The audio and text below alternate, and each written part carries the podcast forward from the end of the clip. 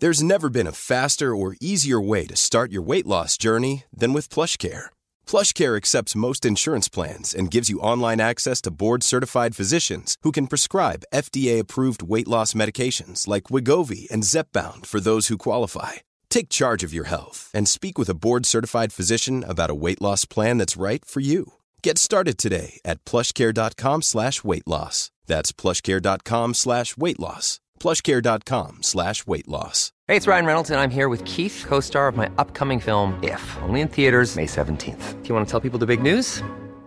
All right, I'll do. Sign up now and you'll get unlimited for $15 a month in six months of Paramount Plus Essential Plan on us. Mintmobile.com slash switch. Upfront payment of $45 equivalent to $15 per month. Unlimited over 40 gigabytes per month. Face lower speeds. Videos at 480p. Active Mint customers by 531.24 get six months of Paramount Plus Essential Plan. Auto renews after six months. Offer ends May 31st, 2024. Separate Paramount Plus registration required. Terms and conditions apply if rated PG.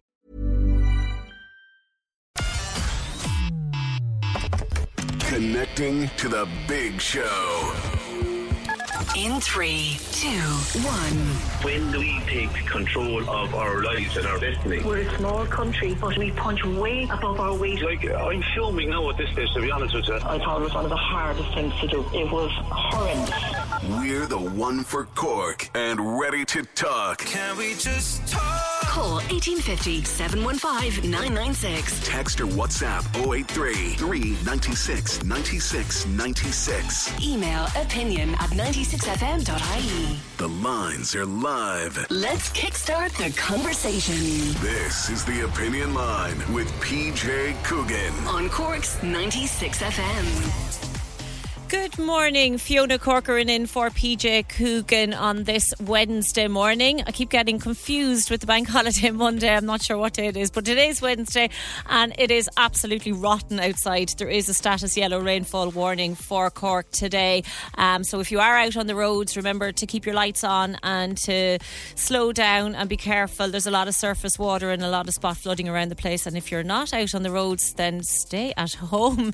Put the feet up, watch TV, clean the house, do whatever. Use today to uh, do whatever kind of household chores you need to do. And if you are at home with the kids uh, this morning and tearing your hair out at the prospect of having to spend all day inside, stay tuned because I will be speaking later on in the show to the fabulous Cork artist Will Sliney, who has a new show out at the minute and it teaches kids all about how to draw.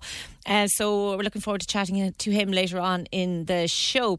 I'll also be speaking to a Cork native who's hoping to break a record by being the first Irish person to win a medal in the Winter Olympics, and um, I'll be chatting to him later on in the show as well. But first, um, I'm joined now by Professor Samuel McConkey, who's going to speak to me about the this the COVID surge that we're experiencing at the minute and why we're going through that. Good morning, Professor McConkey. Thank you. Thank you for inviting me. Yeah, and thank you for joining us. Now, um, we are hearing all the time now about a rise in, in COVID numbers here in Ireland and in, in Cork as well.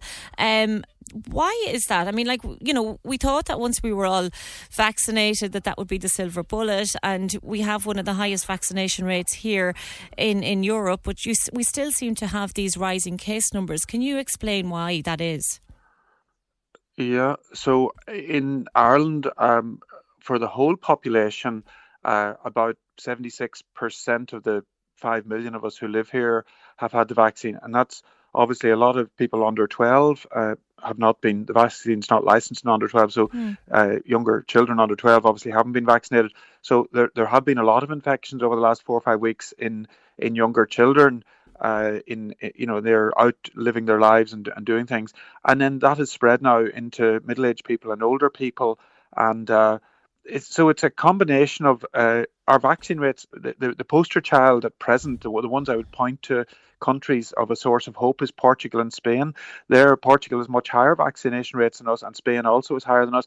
And they've also kept a combination of some sensible social distancing. So they're asking people to um, stay spaced out in restaurants and bars and pubs. And I think, unfortunately, they're following the advice of the government just better than ours. Now, now Portugal and Spain were both hit very, very badly, worse than us back last year. So the people have been through the mill, if you like, and have very, very high death rates, much higher than ours last year. But now they're they're they're really complying. Uh, with the ongoing social distancing. So, unfortunately, Ireland, I think we've been a little bit listening maybe to the British where it's sort of mm. open everything up back to 2019. That's the wrong message. This is not a time we can just go back to 2019, 2018 levels of socializing. We've still got ongoing need for masks wearing in public places, for some uh, distancing from restaurant tables, one from another, distancing at concerts, distancing at, at theatres, at cinemas.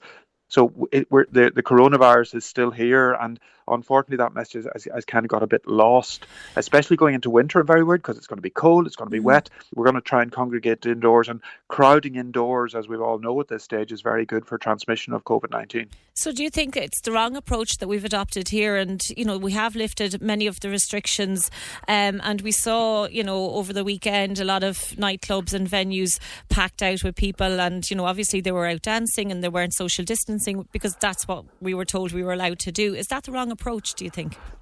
Yeah, I wouldn't. I supported the opening of nightclubs in a in a in a cautious and regulated way, and I understand there's a working group with the nightclub owners and, and the government to try and find ways of, you know, enjoying ourselves in at night that that is that is covid safe we we haven't quite reached that as a population the the the combination of uh, distancing and and vaccination that's needed i i i know there's maybe 70 80% of restaurants and nightclubs and bars are checking a COVID cert, but my mm. view is every single place should be. And if it's not checking your COVID cert for an indoor venue, we, we shouldn't be going in because lots of people probably infected with COVID there. And then once there's singing and dancing and shouting in close proximity, you know, it, it, it will spread. So we have to reach this combination of high levels of vaccination and some ongoing uh, control of social interactions or, or moderation of social interactions that allows us to reach a, a balance so COVID is not spreading. Because you're quite right.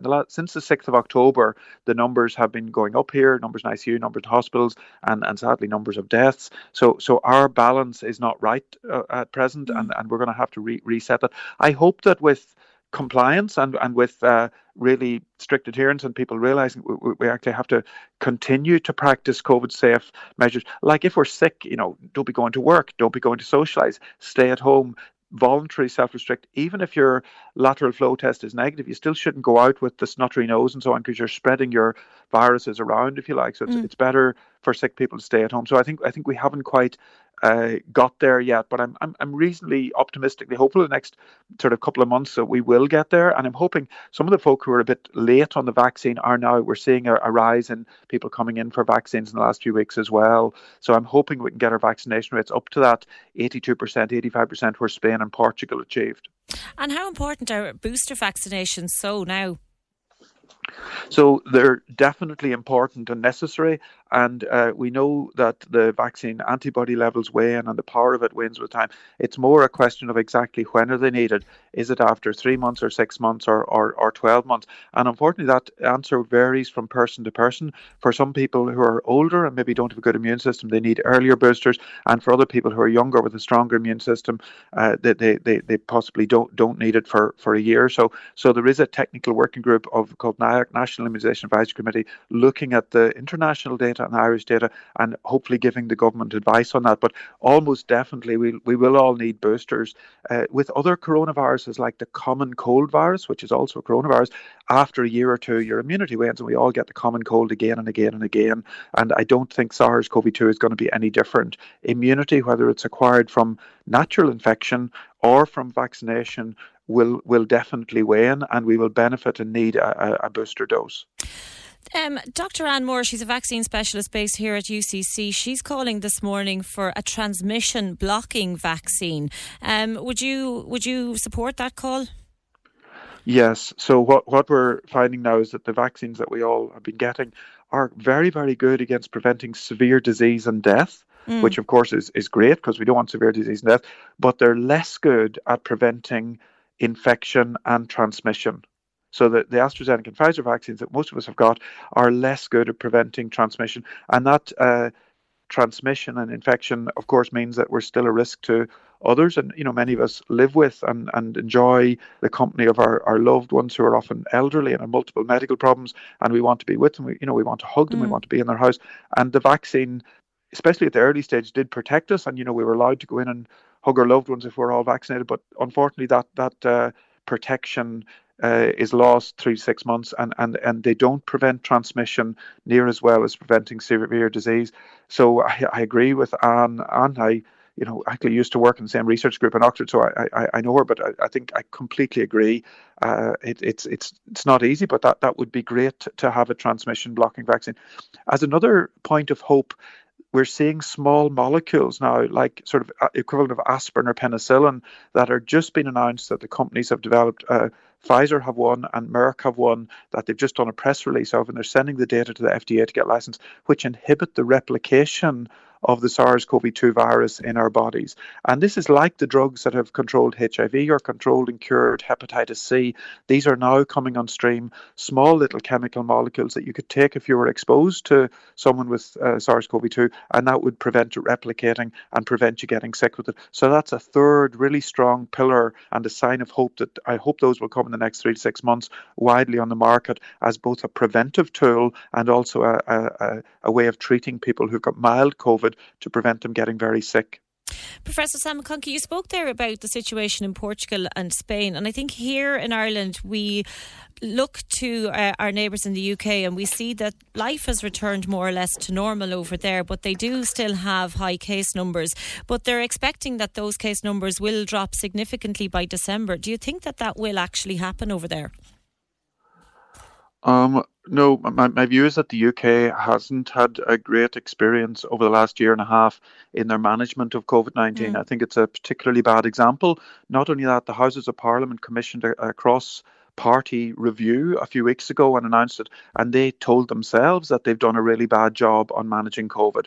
So, so I, I really would encourage people not to look to England's uh, responses to COVID as, as the way out of this. Uh, they, they've, they've had a horrendous time for, for many, many reasons, which I don't really want to get into. Mm. But I think it's better off looking for signs of hope. And what's happening in Spain and Portugal has been much, much more effective. Uh, they have some ongoing um, restrictions in terms of the number of people in restaurants, the number of people in bars, the number of people going out into venues like uh, concerts and live music, and and th- th- that's a model that seems to be working for them. And if we were to replicate and copy the ongoing social restrictions in Spain that would work here. They have a huge tourist industry, so they're open for tourists. We can go mm. to Spain, as you know, and we can hang out there and eat, but you can't eat in a crowded venue. It's table service, sitting down, and if you have symptoms, you have to stay at home. So they have found a, a, a, a you know, a, a collection of socially acceptable, tourist friendly uh, physical distancing measures that are working for them with these very, very high rates of vaccination. It's it's controlling COVID well in Spain. So I, I personally think our public policymakers should be looking to Spain and Portugal for the models for advice. The other parts of Europe, just if we look around Europe generally, there's there's a terrible epidemic of COVID going on in Romania, Bulgaria, Latvia, Lithuania, and Estonia in the last three or four weeks. Mm. They've seen a massive surge in, in deaths, about um, 20 deaths per million people per day so that would be equivalent, you know, to 100 deaths a day in Ireland. We, you know, we're, thankfully we're, we're not anywhere near there. So so they're they're having a huge surge. And of course, as you know, we bought a lot of vaccines from Romania a few months ago because the Romanians didn't want them, and and they sold them to us. And so the very low vaccination rates in Bulgaria, they're having a terrible surge. And I think there's a lot of kind of skepticism. Does this really exist? Is this a big deal? Maybe distrust of healthcare and governments from a legacy from the authoritarian era of Ceausescu and, and, and the Soviet era. The reason there's maybe speculation, but they're definitely having a huge COVID surge. And there are many Romanians and, and Latvians working and living in Ireland whose parents and family and siblings mm. are going through this. And they're asking for our help. They're saying, we need oxygen, we would like doctors, we need ventilators. We're really, really struggling. Our health services in crisis, you know, as it was in northern Italy uh, last year, as it was in New York last year, and as it was in India this year earlier. So our, our neighbours and friends in, in Eastern Europe are really having a torrid time See, I think people here get really frustrated and they say, you know, they're giving out about our government and, you know, like nearly two years into the pandemic, we're still seeing the numbers on the rise. And, but I think just speaking to you this morning, I'm getting a sense of hope that we, we will see an end to this if we just play our cards right now. Well, an end might be too definitive. I, I, I think we'll see a, a, control and it will become something that's it's called endemic. I know, sorry, it's a complex technical word. Mm. It means that the disease is present, a bit like the common cold that's here all the time.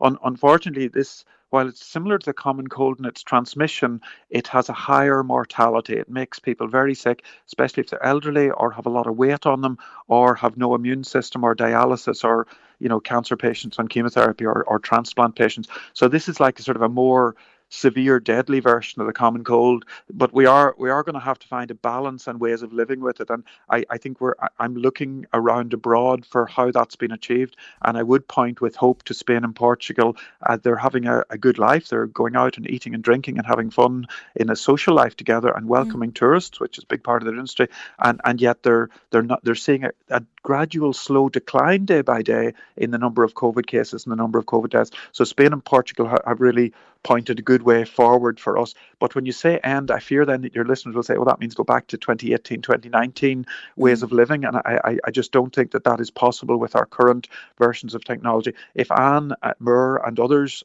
good vaccine scientists can come up with a transmission blocking vaccine, that would be a complete game changer. But it, we don't we don't have one in our hand right now. We've got vaccines that prevent disease and death in in, in many people, uh, uh mm. you know, for maybe six months or a year. But we, we don't have a uh, even though the vaccines are good, they're, they're not they're not seeing an end. So I, I don't like the word end, if you don't. Yeah, yeah no, uh, but I, I think certainly in a controlled improvement and a balance, if you like, that we can actually have a have a good, happy life. That you know we can live out the goals and aims that we would like as mm. individuals mm. and as a community to do. I, I, think that is possible. That that will come.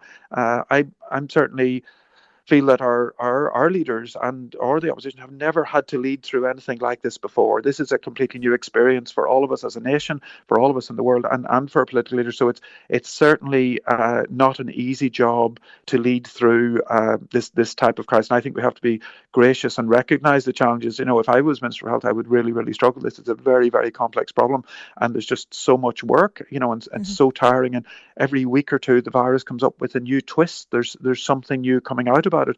So it's it's not a predictable journey. It's it's a it's a it's a complex journey with lots of surprises on it. So being a leader in those times is really, really challenging. So I, I, I, think we, we have to give our leaders credit for being out there and stepping forward and willing to take these very, very challenging roles at this time. So I, I respect and, and honour the leadership that we have got in this country at this time from both the opposition and and from the government party. So I'm I'm certainly uh, feel that centralised leadership is is so important to get us out of this that I, I think we have to respect and recognise how challenging it is and ask, you know, if, if, if any of us was Stephen Donnelly, you know, we would struggle with that job. Yeah. Professor Sam McConkey, Professor Health and Tropical Medicine at RCSI, thank you so much for joining me on the opinion line this morning. The Opinion Line with PJ Coogan. Text or WhatsApp now 083 396 96 96. On Cork's 96 FM. Just wanted to say congratulations to the Republic of Ireland women's team last night who beat Finland 2 1. Uh, so, congratulations to them. Also, the Premier League Live is back this Saturday on 96fm.ie with Trevor Welch, powered by Talk Sport. We'll bring you live coverage of Leicester City v Arsenal at 12.30, Liverpool v Brighton at 3, and Spurs take on Manchester City at 5.30 pm. The Premier League live online with Now. Stream live Premier League action with a Now Sports or Sports Extra membership. Listen Saturdays on the Cork's 96FM app or go to 96fm.ie. Now, I was so shocked this morning when I read this in uh, the Times UK. It's uh, the NSPCC is warning that parents who are abrupt with their children and choose low key celebrations for the likes of birthdays may be guilty of mild neglect. Parenting journalist Jen Hogan, what's your attitude to this, or what's your reaction to what was said in this article this morning? Yeah, good morning, Fiona. Um, yeah, I think a bit like yourself, I was a little bit taken back when you hear, you know, the idea of being abrupt with your child or maybe not celebrating um, an occasion in in a high key manner. Mm. I think all of us kind of kind of relate to that and think, oh my god, have have I been neglectful? I suppose have I, have every I day. yeah, there is there is that whole fear go, uh, uh, going. I am I am a bad parent. You know, you're having mm. one of those days. I'm a bad parent. I haven't done those things. And then looking at the article, I'm reading further into it. There's reference to a house that's generally clean, but might be in a, a state or might need. Um, repair. And then I'm yeah. thinking, no one is ever getting inside my door ever, ever again because uh, the judgment that would happen, and I would just feel I had to go around with the with um some sort of sign on me saying, honestly, I'm just it's not respectful. I'm just overwhelmed sometimes, and it's just it's just too much to do. Um, but I think I suppose it's taking a step back. I suppose that's what we're probably all a little bit in danger of, you know, personalizing it and Mm. thinking of of things in terms of our own situation and our own family. And I can only presume that this is part of th- this has to be taken very much in context, and this is part of maybe considerations for social workers who are looking at um, a family where there is um, suspicion that a child is being Mm. neglected, and that it's not it's not based on these things alone, but perhaps they're looking for a parental reaction, and perhaps they're looking to see how involved the parent is in the child's life and how they react to situations. I suppose this in the same way that when we talk about violence or neglect or um, uh, behaviors against uh, women, um, there's this, the emotional side of things to consider too. Not every child that's neglected is going to go around with visible signs of neglect, and perhaps there's that. Other, perhaps there are other worries, and there's there's maybe somebody sitting back and having a look and, and examining the situation and seeing is this parent responding to a child in a typical way, in the way that most parents might do, and make a fuss around birthdays. I suppose it's the measure of things. And I noted that somebody said they were very. It was a very middle class kind of assessment, and perhaps it didn't take account of um, a parent's financial situation. But I don't even think financial situation has to be the only consideration there. The parents' um, personality, the par- what, what matters in different families, and perhaps um, how busy pa- parents are. Perhaps uh, I suppose th- there are different ideals and different standards in every different household. That's what makes life so wonderful. That we're all so different. It'd be very boring if we were all the same. But I suppose again, it's going back to context and, and looking at a, a situation in context and looking at a child's how a child is treated in the context of perhaps a wider report, perhaps some. I, that's all I can presume because otherwise it makes no sense to me. It makes Yeah. no sense at all. I would say to most of us. Because I think when you read the headline, it says parents who are abrupt could be neglectful. But then as you read through the article, it is uh, guidance for child protection social workers who are going out to um, homes where they suspect there may be some child neglect and they have this grading system.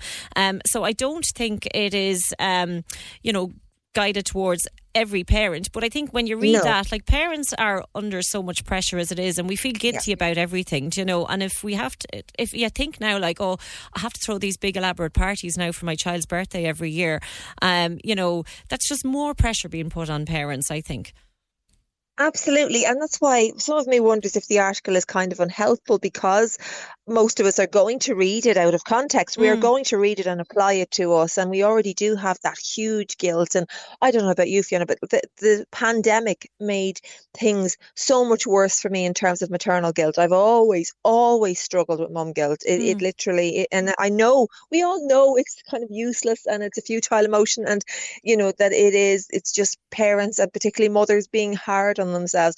But I know over the course of the pandemic, when birthday parties couldn't happen, when occasions couldn't be celebrated as we might like, when events and milestones were cancelled, there was that guilt, you know, as if as if it was something to do with me, as if it was I had failed in some way, when really it was circumstance, and that's just the way the way things are. But obviously, this is very much focused on situations where there's perhaps a suspicion that a child is being neglected and, they're watching they're watching the family situation to see are is the child's emotional needs and social development needs are they being responded to? Mm. the elaborate birthday party one i suppose that that throw that's going to throw most of us because you're immediately going to think well what if that's not your thing and is that what it is? Is, is um kind of these big dramatic displays of um adoration and adulation and um to show making a fuss of children. Is that how we measure neglect now? Is that how we measure how much a child. That that obviously is concerning when you read that i suppose. But again i i can only presume it's very much out of context and Yeah. that they're talking what their idea of um, making a fuss of the child or, or celebrating it in an appropriate way is relative to the family circumstances and relative to the, the overall situation because for the rest of us it's just going to make everybody feel bad. And being abrupt that is something i think that most of us are are like with our children especially during midterm break when we're at home and it's raining outside when it's raining outside and you're on a deadline and they just keep calling for food all the time. you're going, how can you still be so hungry? Yeah, so they're absolutely, yeah. Or they're killing each other in the sitting room or whatever else is going on. Or Yeah. like here, you're on the phone and you're going, please don't come up the stairs. Don't come up the stairs and tell me he's done something on you. I may be abrupt on air. there is that genuine fear that something like But I think again, that's within the context of of I suppose loving families and pressurized families, and it's very it's very very different. But I, I would worry that the article is unhelpful for that reason. I do think that it maybe undermines their work. Uh, We Mm. we might not understand it, but again, we're getting a snippet into what those guidelines are, and I suppose we're personalising them and we're applying them, and we're all feeling a little bit worse about ourselves as parents today. Before I let you go, Jen, somebody has just been in touch with us here via WhatsApp to say, I don't want to use the word snowflake, but are we creating a generation that feels special in a world that will not long be reminding them that they are just a number? Uh, no, I do you know what I think. There's enough people who'll knock your kids down as they get older and as they tur- as they become adults, and we all know that's the way of the world. There's plenty of people out there willing to tell us what we're doing wrong and you know w- willing to knock us down. So I don't think there's any harm in parents building their kids up. They, that's not. I don't mean giving them unrealistic expectations or telling them they're more wonderful at something than they are, but celebrating them, celebrating who they are, and celebrating what they've achieved, and celebrating what they do, and celebrating what's unique about them, and making a fuss of them. I don't see that as a big deal because life is tough. So I, I don't think that creates snowflakes. I don't think that creates um, kids who can't cope. Maybe that just gives kids a little bit more confidence and resilience and security to know that somebody adores them and somebody values them at home, and that's not that's a good thing in my eyes. Parenting journalist Jen Hogan, thank you so much for joining me on the opinion line this morning. What do you think? Are we creating a generation of, of children who won't be able to cope when they become adults? Or are ch- parents just under way too much pressure these days with all of these kind of articles that are coming out? Let us know 1850 715 996 or 0833 96 96 96. Keep your comments coming in to us on 1850 715 996 0833 96 96 96. John O'Donovan has been in touch um, following my conversation with Professor Sam McConkey this morning, and he says, I think there should be a media blackout on COVID 19. After listening to Sam McConkey this morning, I'm worried about people's mental health. If vaccines aren't working, there's no sign of anything stopping this virus. We need to get on with it. Is it the case now that the unvaccinated are being blamed, and are we, the unvaxxed, going to be forever locked out from socialising? Do you agree with John? Do you think there should be a media blackout on COVID 19? 1850 715 996 0833 96 96 96. Now, Ireland might not be known for its winter sports, but one Cork native who is now living in Utah in the United States is hoping to make history in the Winter Olympics in Beijing. And I've been speaking to Brendan Bubba Newby. Brendan Bubba Newby, uh, you are currently preparing to go to Beijing for the Winter Olympics, and you're hoping to be the first Irish person uh, to win a Winter Olympic medal for Ireland. Just tell me a little bit about the event that you're competing in.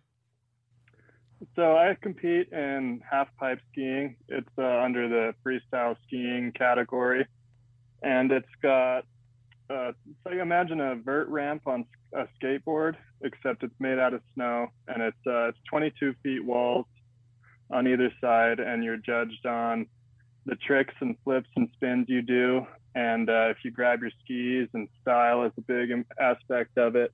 You want to make it look good, not just spin as fast as you can. And you did compete in the 2018 Winter Olympics. What was that like? Um, I'd say absolutely mind blowing, life changing. It sounds cliche, but a dream come true. Growing up in Utah is pretty wild because we have we had the 2002 Olympics, and so that legacy is everywhere, and the facilities are still all in use, and so you can see world class athletes train and do what they're best at. I've always said that you can uh, close your eyes and throw a snowball with your left hand and hit an Olympian here. They're just everywhere. and uh, I suppose they're not so much here, the Winter Olympians are not so much uh, here in Ireland. Uh, how would you, or what would you say to encourage more Irish people to get involved in winter sports? I mean, obviously, we don't have the facilities that you guys have in Utah, and we don't have the weather either. Well, I'm the first Irish freestyle Olympian, but I really, really don't want to be the last.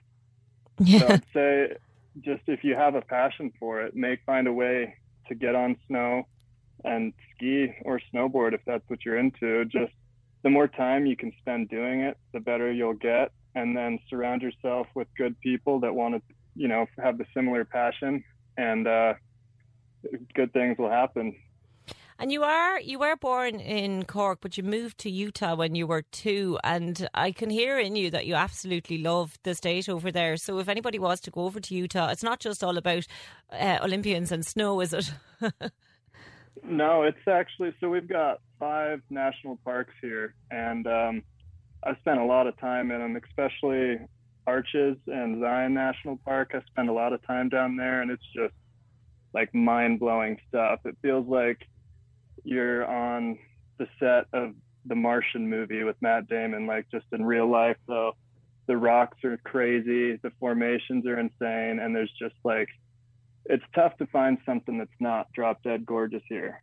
So, would you think Like that it would be a good tourist place for uh, Irish people to go and visit? Somewhere that's, uh, you know, a bit, little bit different for us here. Oh yeah, I'd definitely recommend it. Whether you're coming for skiing or for uh, national parks or just to hike and see the scenery, like there's not really anywhere like it that I've found, and I've traveled all over. Like you can, uh, especially if you come here in the springtime, you can go have a sick day on the hill skiing, and then within a few hours you can be surrounded by desert and red rocks and arches and it's just such a contrast and it's really cool to be able to do both of those in the same spot So, you're, you're obviously you're still there at the minute, but you are hoping to go to Beijing later this year to compete in the Olympics. So, how are the preparations coming along? they're going pretty good i uh, have to get a bit better and not much time but i feel like i'm making the right steps i'll be heading to austria in a two weeks time to get some time and a half pipe right before the first world cup qualifier of the season and so things are going good i'm just trying to take things you know one step at a time if i look four months or three months in advance towards the Olympics, then I'm not focusing on what I'm doing right now. So I'm just thinking, all right, tomorrow I go to the gym and do this, and then that's all I focus on is tomorrow. Do you think that if you are successful over there and you do win a medal, that that would inspire other Irish people to take up winter sports? You know, medal or not, my goal is to inspire other Irish people to take up winter sports because how much it has changed my life is I just want other people to be able to experience the same thing and find themselves in the mountains. And um, I'll get a participation medal either way. and do you come back to Cork at all ever? So I honestly I haven't been back yet. And I really want to. So if anybody has any recommendations of where I can see and go, I'd really like to. My dad was teaching at University College Cork. That's what we were doing there at the time. And then I moved back before I could remember anything. So Yeah. I've really been itching to get back. well, hopefully you do make it across this way very soon. And there's loads of lovely things to do in Cork. And I'm sure that I can speak on behalf of everybody here when I wish you well in the Olympics later on this year. Sweet. I really appreciate it. And it's awesome to have the hometown support. Uh, I hope to be there soon. Can we just talk? The Opinion Line with PJ Coogan Call us now 1850 715 996. on Cork's 96 FM. Now, we know that late pubs and nightclubs were allowed to reopen at the weekend, but there has been a bit of a backlash because um, the government are now saying that they're going to need, uh, that we are going to need to buy tickets an hour before we go in. Joining me now is Matt McGranahan of the Music and Entertainment Association of Ireland. Good morning, Matt. Good morning. Thank you very much for having me on. Matt, you've described this system of build or of buying tickets an hour beforehand as unworkable. Why is that? Well, it's um, it's a solution that's been given for really one sector of the industry. Really, they're aiming at, at nightclubs, but it's a, a general rule that's been applied right across the board. Mm. So for for a lot of venues uh, around the country, um, and I'm thinking of in particular, let's say um, country dances, social dances, and all types of the dance scene. Also, several pubs and that who you know may, may be serving food during the day and have their clientele in, in the evening. And as soon as a band comes on, if they want to avail of increased capacity numbers uh, or standing room and dancing, then those patrons will need the ticket, a digital ticket. Mm. Um, it doesn't take into account as well that the way that some of the sectors run. I mean, a lot of the sectors are, are within the music and entertainment industry. You've really got ticketed and non-ticketed sectors, and this really affects the non-ticketed sector, which is you know, the majority of pubs where you have live music at the weekends or during the week, and as I say, the dances as well. But if you have to take people's details on the way in for contact tracing purposes, is this not a bit of a time saver for your sector? Uh, it is, but the fact that it's just electronic and digital is not giving enough options to people, and that's the problem. Uh, you know, we were told at a meeting on Thursday night that this was something that was being considered. It might come in in a few weeks' time. It would be reviewed.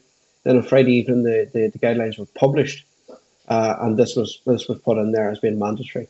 And and now over the weekend, it, there's been a lot of confusion caused by the department, saying that it doesn't apply to, to bars and pubs and other hospitality settings, when in fact it actually does. There, there are two current sets of guidelines. One is the current hospitality guidelines. So if you have live music in a, in a pub, for example, uh, uh, that's fine to go ahead with no tickets as long as everyone's seated. Mm. But of course, there are reduced capacity issues with that. And of course, a lot of pubs and, and, and premises in the industry will want to avail of the greater capacity that is offered with the event guidelines. So it poses an awful lot of problems. And again, as I say, it doesn't take into fact, doesn't take into account how the non-ticketed sector works and has worked for years and years. But I suppose, you know, you've been closed. A lot of the venues have been closed for 19 months. You got to go ahead now at the weekend to reopen, which was brilliant. But there's a lot of people who are very conflicted about live entertainment at the minute.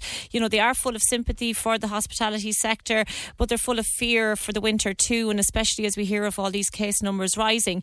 So, can like can you not just get on board with what the government um, is requiring, and then we all get behind you? Because you know, I think when we saw all the queues of people going into nightclubs, obviously there is an appetite there for people. And I, I don't think, I don't see how buying a ticket online is going to be a barrier to those people who really want to go out. I mean, we have to buy tickets if we want to go to a concert, and, you know, people have been doing that as well. So um, is it not something that you can just get on board with? And uh, like, I know that it's last minute as well, but, um, and, and it's, it's difficult for people to try and put those provisions in place. But, do you know, would it not be just? Well, uh, well, if I use the analogy of of of, of indoor hospitality, for example, that you have restaurants and pubs, and typically you would you would uh, typically book for a restaurant, and that's something that's just within the the culture um, uh, of people to do. Uh, had indoor hospitality been introduced, where you had to book your time for a pub as well, that would be a very different circumstance. Mm. And and and that's what we're feeling now at the moment with this the, the live entertainment, uh, especially for again I go back to the dances and I go back to the the demographic and the age profile of the people who would normally attend dances. They are not usually conducting their life or their business through mobile phones, and they don't really have access to online. Uh, so I think it's it's fairly discriminatory towards that. Um, uh, and and um, yeah, I just it's, it's not a, it's not really a workable thing. It, it's it's something you know if the if the government wanted to actually help, they could have supported more for the industry. Mm. Um, if if um, the the big problem here is that yesterday a lot of people in the industry were received their final PUP payment. Those are people who would be maybe relying on pub gigs. Uh, if those pub gigs are not viable anymore, they will have no employment over the next you know few months, and that's the issue. If the government wanted to you know curb the spread of, of the COVID nineteen, which we all want to do, we all want to see life return to some normality, but there needs to be support if you want to keep the industry closed. Support it uh, but don't don't open it and put so many restrictions in that it's actually unviable and non-economic to do business, and it will actually uh, pose a greater threat over the next few months to people's livelihoods than what has happened over the past 18 months. I know that the, the ticketing system um, could be introduced tomorrow, um, as early as tomorrow, and obviously it is going to take people a couple of days to put that in place. So you may have to close for a couple more days. But after more than 500 days, is another few days going to make or break a venue? Uh, no, not entirely, but it's also denting the confidence and eroding, uh, eroding confidence within the industry about maybe planning a night out or going for a night out. Mm. Uh, and again, a lot of a lot of what happens uh, when people go out and socialize, they socialize because they go out for that bit of freedom. They they they work hard all week. They've endured you know twenty months of living with this pandemic, and they want to be free. They want to socialize. They want to meet their friends, and now they have to do that in a very disciplined, planned, thought out way, uh, and and it just it removes the spontaneity from socializing, and it removes really, I think, freedom of choice for people as well that they must plan these events. Um, you know, especially for maybe a younger cohort of people that are going out, they must have all these things planned at least an hour in advance. Okay. And finally, before I let you go, Matt McGranahan, um, do you think now that the government should be doing more for the, the sector with regards to financial supports? Well, I think they should be offered more supports uh, if they want this type of system to be implemented. Uh, then, th- then that needs to happen. Yes, that uh, you know the several uh, you know local pubs and and, and pubs everywhere, even uh, in cities like Cork and, and, and elsewhere, will need uh, infrastructure to put these things in place, and that costs money. Mm. They've already, as yeah. I say, you know, uh, promoters within the industry who are the event organisers, who this is going to be their responsibility. They've hemorrhaged enough money over the past twenty months trying to survive. They've reopened. They've invested. They've sold uh, uh, tickets. They've promoted gigs on the basis that it's going to be 100% capacity, and now they find this. And it could just be enough to actually close people down or to cancel gigs. I'm speaking to promoters in the past few days, and just because of the uncertainty, they're now cancelling gigs for the foreseeable. Okay, and that's Matt, the issue. Okay, Matt McGranahan, thank you very much for joining me on the opinion line this morning.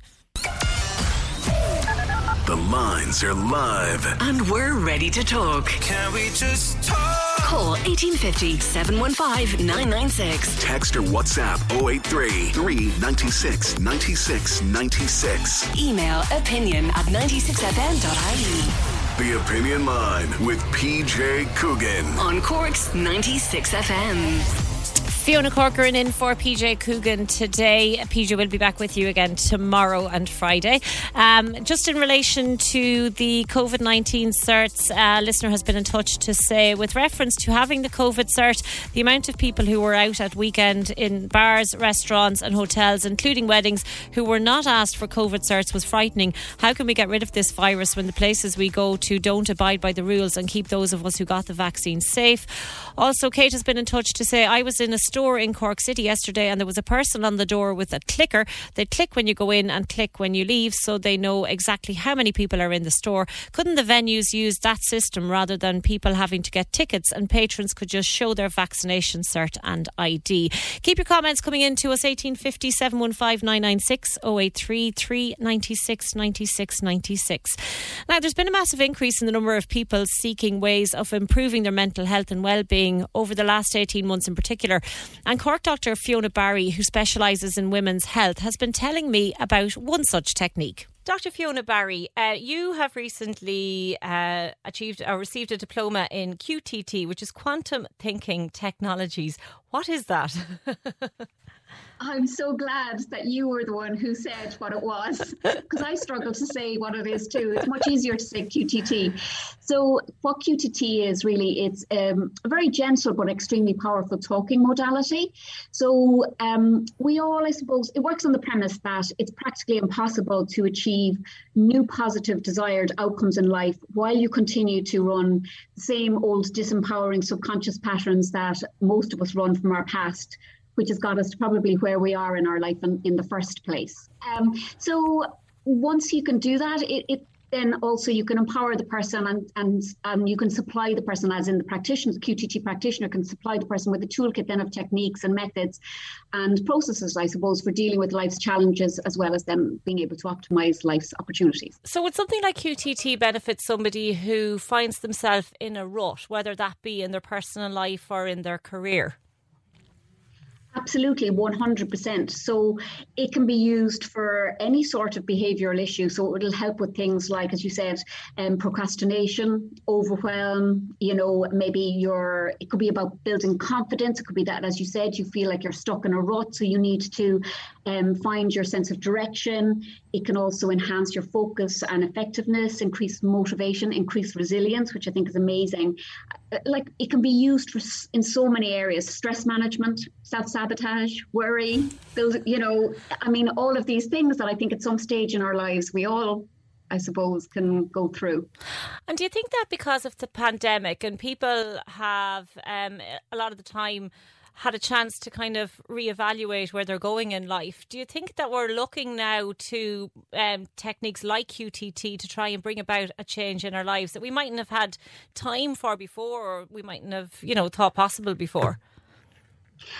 100%. I think if there was any any positive to take from the pandemic, it was the fact that it got us to stop.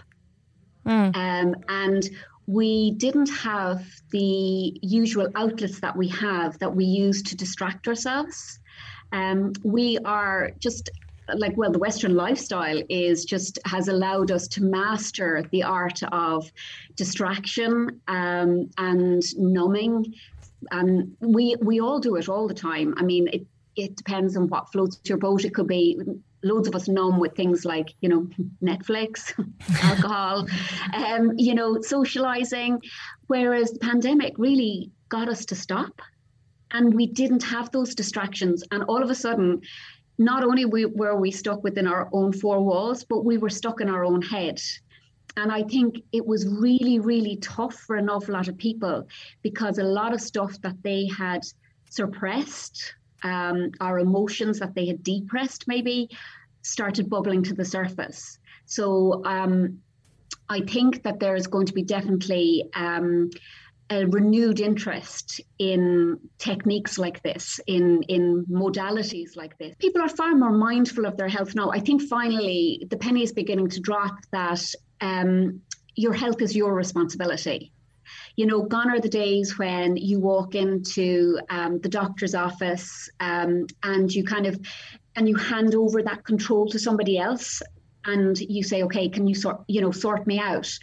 People are realizing that they need to be their own advocate when it comes to their health and when it comes to their life and their well-being. Um, so uh, that's I'm loving that. Uh, uh, I'm seeing it an awful lot in clinic. You know, when when women come into me, a lot of the time they've done a lot of research themselves. You know, uh, are they very much appreciate that I sit down and I take the time that my approach is com- is completely holistic. So it doesn't matter what they come in for. It could be coming in for fertility. It could be coming in for menopause. It could be coming in for digestive issues. It could be coming in for migraines. But it does no matter what i will we go through everything. How much of what happens in our childhood um, affects how we do things then as an adult? It is massive fiona absolutely massive. For about the first seven years of our lives we are imprinting basically on the people who are our main caregivers you know, for most people, that's going to be their parents, that's going to be their immediate family, so their parents, their siblings, but particularly their carers. So, i.e., their parents, or it could be their grandparents, or it could be their, you know, the childminder if that's the person they're spending the most time with. So, how that how you're cared for as a child has a huge bearing on the kind of beliefs you set up about yourself and the patterns you set up about yourself. Um, and with a lot of my clients, what I would find is is they're coming in about something that's bothering them now, but the root of it is, in general, back in the past. So and all that's happened is is they're running that pattern, and each experience they have, they're nearly setting themselves up so that each experience where where you know it, it embeds that pattern even more. So with QTT, Dr. Fiona Barry, is it similar to counselling? It's it's quite different. It is obviously a talking modality. Um, but the difference, I guess, would be that with counselling, a lot of the time what you're doing is you're asking somebody to, I suppose, talk through situations that they've had in their lives or maybe traumatic events they've had in their lives. With QTT, what you're doing is you don't necessarily need to talk through those events. What you're doing is you're looking to break the feeling that your subconscious has attached, the meaning that your subconscious has attached to the events. So, for example, I've had a lot of clients coming to me. Um, I, I'm a firm believer that the, the universe sends us, you know, we attract certain clients. And I've been getting a lot of um, clients who unfortunately have are survivors of sexual abuse, um, particularly that, that have that, that has happened to them during childhood. And what I'm finding amazing with QTT is I don't need to know any details. I just need to know where the emotion and where the trauma has been held in their body. Okay. And then we can release on that. Because I find for for a lot for, for something like that with the child abuse, I think and sexual abuse, then our subconscious has no idea, has no concept of time. It holds all our memories. You know yourself that yourself if you if you pick a memory from your childhood, um, say it's a nice memory of you being on holiday somewhere, and say for argument there's a particular song playing. We all know we all have those memories, and the minute even now you hear that song, you can be catapulted straight back to oh that was the day we went on a day trip to the beach, and and you get that feeling in your body, mm. and it's exactly the same. So unfortunately for for negative Mm-hmm. events in our body and negative experience in our body it's ex- for us it's exactly the same experience. So if you're getting somebody to talk about that event again subconsciously we have no concept of time. So therefore it's like being re-traumatized. And okay. this is what i love about qtt because you don't actually have to talk about it. All all the practitioner needs to know is where are you feeling it in your body and allowing you to release that. So, if people want to um, get into it or they want to find out more about it, where can they go for information? If you Google it, there's a lot of Q- QTT practitioners out there now, and that's what I love as well is that you know we've all been trained and I suppose trained in the same way, but again we go back to the fact that we all have our own unique model of the world.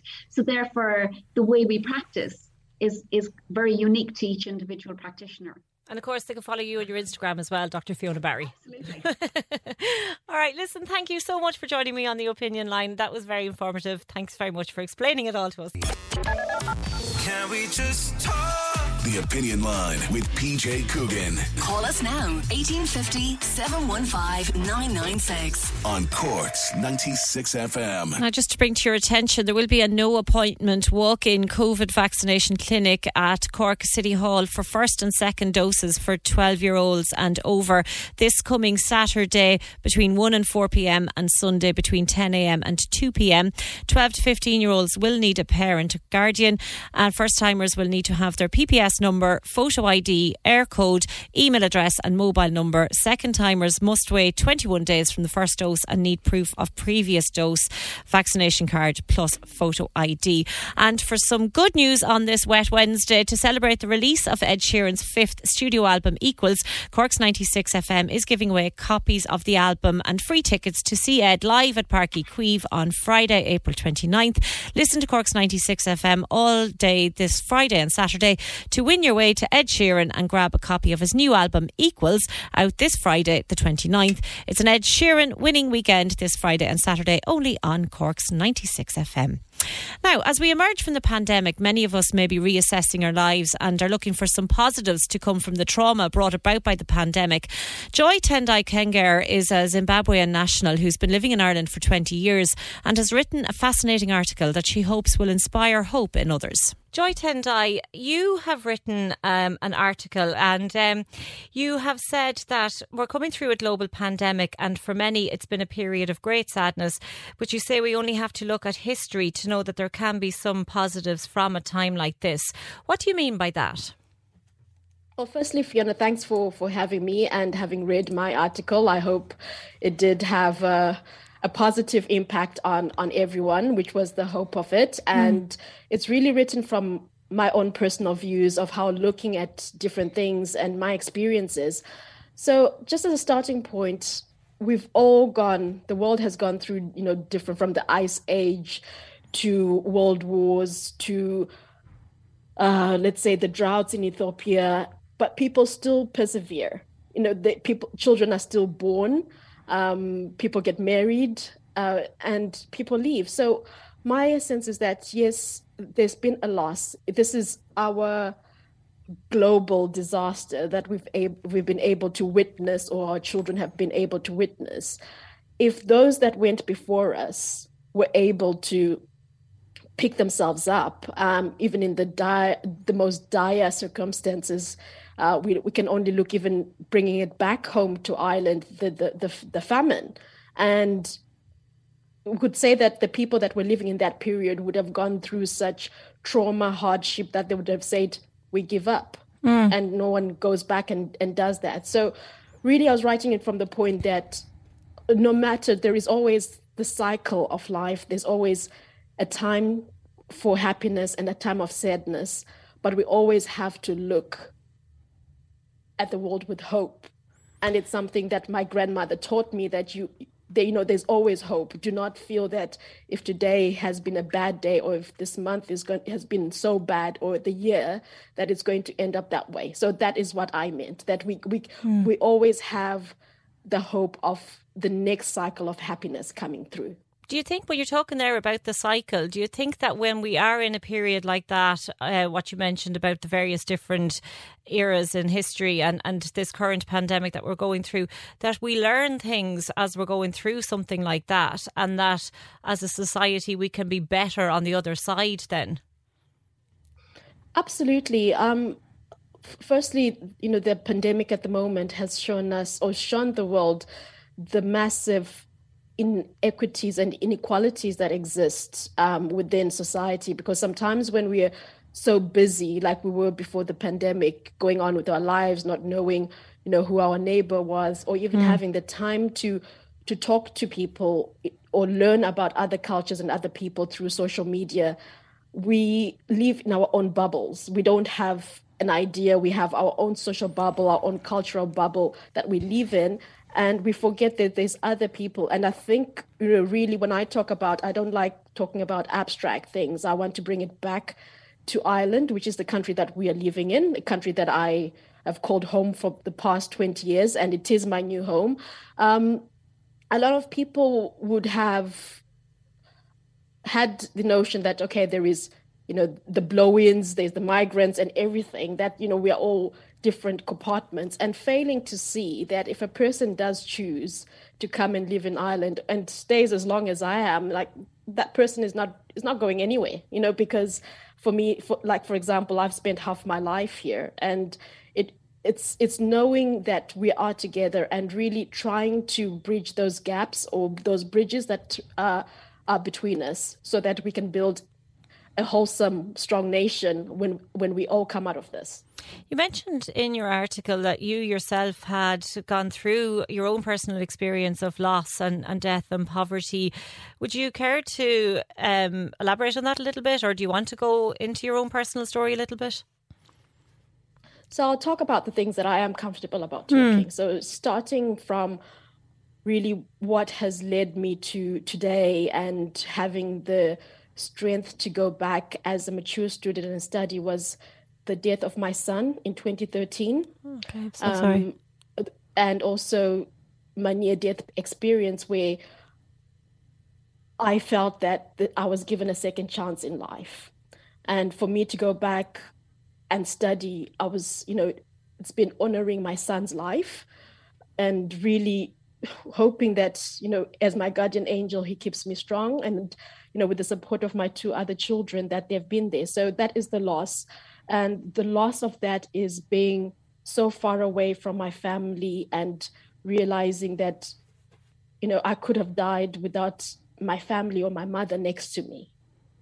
And also just caring and keeping on that, you know, I have, you know, my son's urn that I look at and really not knowing that is this the final place that I'll be? You know, just to having to know that am I am I able to bury him in Ireland and will he be welcome on Irish soil? So those are the things. Um, just in terms of my life history and what has motivated me is my dad died when I, at a very young age and there's something that happens to you when you, you lose a father at a very young age um, it's a loss you know it's a it's a big loss and within the african family would have been the major my mom used to work but both of them would have given us the same life but my life changed to the extent that i was going to a very good school. And i ended up at times on the one salary that my mom had that we, she couldn't pay for the school fees and the embarrassment of being called up at assembly and told you have to go home because your fees is not paid.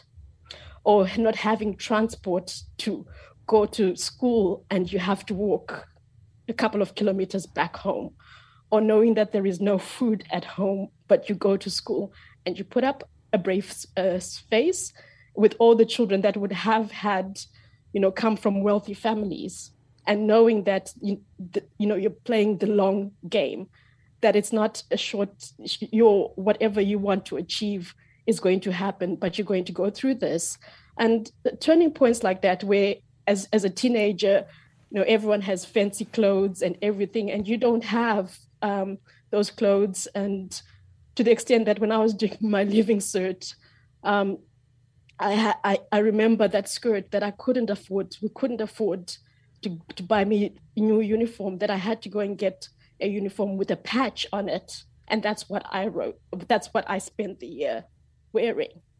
Um, and that that so that is that has been the road That's an incredible story, Joy Tendai. And you have come through all of that and you are now a lawyer here in Ireland. Is that right?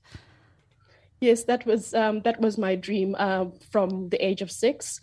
Um, like I said to you, I knew where I wanted to be, but I didn't know how the road was. So yeah. it's been an incredible journey. Um, uh, a dream that was uh, started a, a, very very long time ago. Um, but I knew I'm. I've, I've said to people that I knew that I didn't. I, I knew that I would be, you know, somewhere in the world, but I would fulfill my dreams. And what gave you the motivation to keep going and to be able to achieve that dream? I suppose going back to the fact that when you go through all the things that I've gone through, or when you face hardship, you don't want to face it anymore.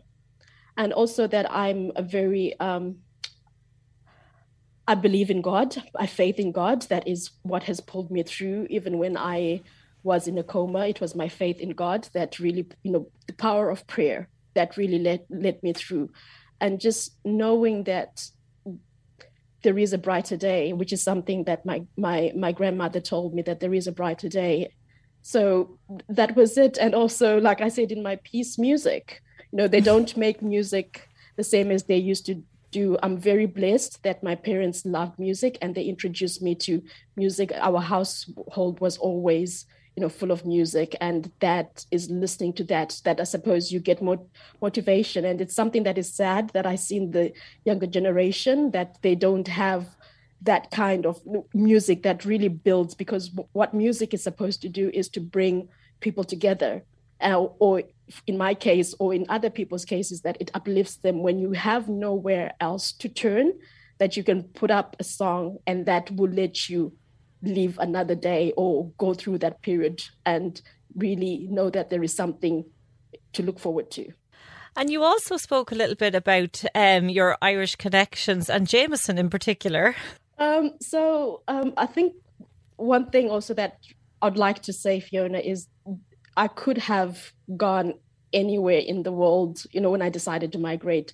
But I found that I, Ireland, um, having connections with um, the Dominican convent nuns and also teachers that were teaching in Ireland, and also the history, the colonial history between Zimbabwe and Ireland, that there, there should be an understanding of what you know different oppression does to. So that's why I, I um, I uh, came to Ireland also, and just the, the fascination of having to, to celebrate St. Patrick's Day in Zimbabwe and knowing what what what's what it's about, and having to come here and experience it myself.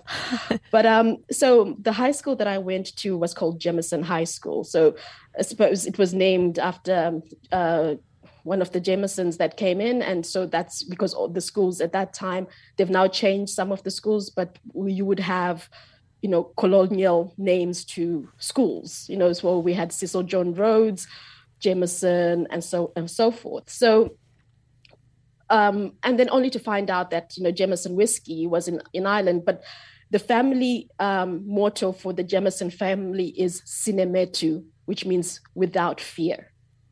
And that was our school motto. So from the time you started um, first year of secondary school, we actually had a song that we sang in assembly every morning and that became instilled you know in you that you would go without fear and until this day whenever i meet someone that went to jameson in our era you have they they walk with their heads held up high they walk without fear and they keep on going would that be your message, Joy Tendai, for people as we emerge from this pandemic now? And, you know, you you were, you were talking about there at the start of the interview how people had come through different times of, of, trauma and tragedy and came out with a positive outlook on life. Um, is that what your motto would be to people now as we emerge from the pandemic and try to make people hopeful, walk without fear? Absolutely. Um, so the message that I have is really in different folds. Firstly, to the young people, you are braver than you think. You know, when we faced the pandemic, it's been a catastrophe for your generation, but you're braver than you think, and you're loved more than anything in this world. So go forth, and achieve your dreams. Do not let this period bring you down. And for for girls and maybe women from mi- minority backgrounds, this is your time to shine. It, it is really the time to shine. I feel that we are so empowered as women because our voices are now being heard, and we just need to keep on going because I suppose we have the strength, we have the knowledge, we have the experience, and not to take it from men, but also just in the general, as in society, uh, policymakers, is that we are coming out of a, a period where Ireland, you know, like you said, walking without fear, we are able to to become one of the great nations and not for you know be united than you know disunited like what we're seeing the rest of the world. And that's my message that let's keep on going you know um, you know standing shoulder to shoulder and holding firm. That's a fantastic message. Thank you so much for joining me on the opinion line. Joy tendai and best of luck with everything. One size fits all seemed like a good idea for clothes. Nice dress. Uh, it's a it's a t-shirt. Until you tried it on same goes for your healthcare. that's why United Healthcare offers a variety of flexible, budget friendly coverage for medical, vision, dental, and more. So, whether you're between jobs, coming off a parent's plan, or even missed open enrollment, you can find the plan that fits you best. Find out more about United Healthcare coverage at uhone.com. That's uhone.com. It's that time of the year. Your vacation is coming up. You can already hear the beach waves, feel the warm breeze relax, and think about work. You really, really want it all to work out while you're away. Monday.com gives you and the team that peace of mind. When all work is on one platform and everyone's in sync, things just flow wherever you are. Tap the banner to go to Monday.com. Hey, it's Ryan Reynolds, and I'm here with Keith, co star of my upcoming film, If, only in theaters, May 17th. Do you want to tell people the big news? All right, I'll do it. Sign up now and you'll get unlimited for $15 a month in six months of Paramount Plus Essential Plan on us. Mintmobile.com slash switch. Upfront payment of $45 equivalent to $15 per month. Unlimited over 40 gigabytes per month. Face lower speeds. Videos at 480p. Active Mint customers by 531.24 get six months of Paramount Plus Essential Plan. Auto renews after six months. Offer ends May 31st, 2024. Separate Paramount Plus registration required. Terms and conditions apply if rated PG we have read countless reports of people who have adopted dogs and who've bought dogs over the pandemic as company. But what's actually involved in the whole process of getting a dog and bringing him back to your house and getting him used to, to life with you and you getting life to having a, uh, getting used to life with a dog in your house? Well, it's going to be the uh, focus of a new documentary that's being proposed. And to join and to jo- uh, and joining me, sorry, excuse me, on the line is Aveen Murphy. Murphy, who's researching the initial stages of this documentary. Good morning, Aveen. Good morning. How are you? I'm very well. How are you? I'm very well, thank you. Now, this documentary is uh, it's the Dog Project, and just tell me how yeah. it's going to actually work. Well, it's in development at the moment with RTE, and Venom Films in Dublin, and it's going to work. We're going to hopefully find um, some willing participants, and we're going to document their process. The initial stages, hopefully, of them deciding what dog to get, maybe if adoption is the way forward for them, or perhaps they're going to go down the more, I suppose you could say, traditional route of going to a breeder and acquiring a dog that way, and just kind of that decision process. And then we're going to look at the dog actually coming to live with them. And then the weeks after the dog is adopted, the dog acclimatizing to life with their new family and as well, like vice versa, the family acclimatizing to life with the dog. Because I think, like a lot of people discovered um, who maybe hadn't had a dog themselves before the pandemic and decided to get a dog as company, and they soon realised how much work is actually involved in having a dog. Yeah, and I think uh, kind of on the other side of that, we want to put give a very uncynical portrayal of the whole process as well because we understand people still love and connect with their animals every single day and i think that's at the heart of all adoption stories mm. unfortunately not all of them work out the way that they that we want them to and we have to be mindful of that as well and we are when we enter into this project we're looking for all kinds of adoption stories or parents if you will from around ireland and that's why we're doing a call out at the moment to find participants at this stage of development development to see if there's anybody who might be interested in getting involved and documenting the lives of their pets, essentially. I suppose, uh, Eve, Evine, it's important to point out as well that you're not just doing this willy nilly, that you are actually getting advice from Irish Kennel Club and the ISPCA throughout the whole project. So it is responsibly uh, yeah. made. Absolutely. We're in constant conversation with the ISPCA and the DSPCA, and uh, of course, reaching out to the different rescue centres around Ireland. Now, we're mindful as well that the participants that we find may not want to go down that route and we are accepting of that as well. I think everybody needs to have their own free will in this, and they're they're comfortable making their own decision when adopting a pet. The inspiration for the piece really came from Ken Wardrop is the director of the piece um, in development at the moment, and he was really inspired by Seven Up. I'm not sure some of your listeners might be familiar with it. It was mm. a it started in 1964. It was a film series that started in 1964 that charted the lives of uh, several people in the UK as they grew up through the years. And the last installment, if you will, was in 2012. So I suppose the aim of this project is really to look at how the different dogs start out in life and what kind of families they go to and what kind of backgrounds they have. And then the few weeks after that as well, and hopefully then, fingers crossed, um, the project will be recommissioned down the line and we'll be able to revisit the doggies and see where they're at. I think one of the dogs that you're um, hopeful of getting would be an assistance dog for a family. Yeah, so we're definitely going down the service route. We're hoping to um, either get a dog who's entering into service in uh, Autism Ireland. So we've been in talks with Autism Dogs Ireland. We're also looking at uh, people who are looking to adopt dogs into nursing homes, um, which I'm really excited about because I just think that to see, you know, firsthand, it's something, but even just to witness it being documented on our screens, you know, that, that really special connection that people have with these animals and how it can really help people as well, like both mentally and indeed physically. And I think showing that that for somebody, say, who might eh, be a dementia patient in a facility around Ireland, I think could be a gorgeous story arc to see on our screens. Evie, how many people or families are you looking for? Well, originally we were thinking about nine. Now, this could change because at the moment we are in development. So we are just seeing how things are going to pan out over the next few weeks. And also, everything has to be very much character based for us. So we are doing the initial reach out for characters at the moment, and we need to find the right people essentially to take part. Um, I might just give you a bit of background on Ken, uh, who's the director. He uh, is a documentary maker, has been for a number of years, and he would have made documentaries like his and hers, Making the Grade, and I'm sure a few of your listeners would be um, familiar with Cocooned, which recently screened on RTE as well. And finally, Evine, if anybody does want to take part in this documentary, where do they go for information or how do they apply?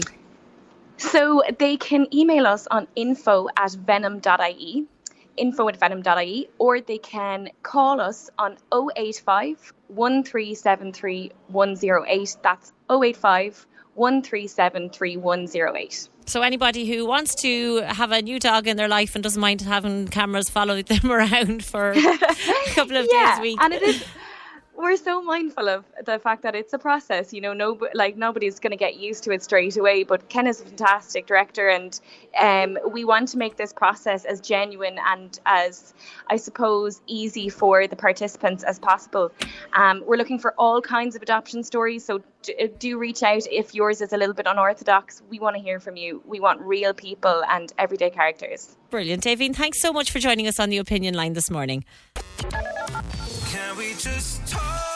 The Opinion Line with PJ Coogan. Text or WhatsApp now 083 396 96 96. On Cork's 96 FM. A couple of comments coming in in relation to my conversation with Professor Sam McConkey earlier in the show this morning. A listener says to McConkey's thoughts on why our numbers are up, I would add this Ireland and UK versus the rest of Europe have a huge need for socialising via drink culture. Due to our climate for much of the year, this takes place indoors in badly ventilated premises stuffed full of people. To top this, this drink makes you all touchy feely. An ideal petri dish for COVID. Somebody else has been in touch to say, Hello, Fiona. For every Professor McConkey, there is a professor who is anti vaccine, but they are all banned in the media. This is exactly what Anthony Fauci wanted back in December 2019. Professor McConkey's profession was brought into disrepute with the relentless testing on this deadly virus over the last 20 plus years. Ask one of your experts about this one aspect next time he or she is on. I got the vaccine and I'm leaving it at that. All the best. Ed. Keep your comments coming into us 1850 715 996 083 396 96 96. Now, the Edith Wilkins Street Children Foundation have launched an emergency appeal to support their street children's support programs as COVID 19 continues to wreak havoc, uh, excuse me, continues to wreak havoc across India. And joining me now is Edith Wilkins. Good morning, Edith. Morning, Fiona. How are you? I'm very Thank you very well. much for having us.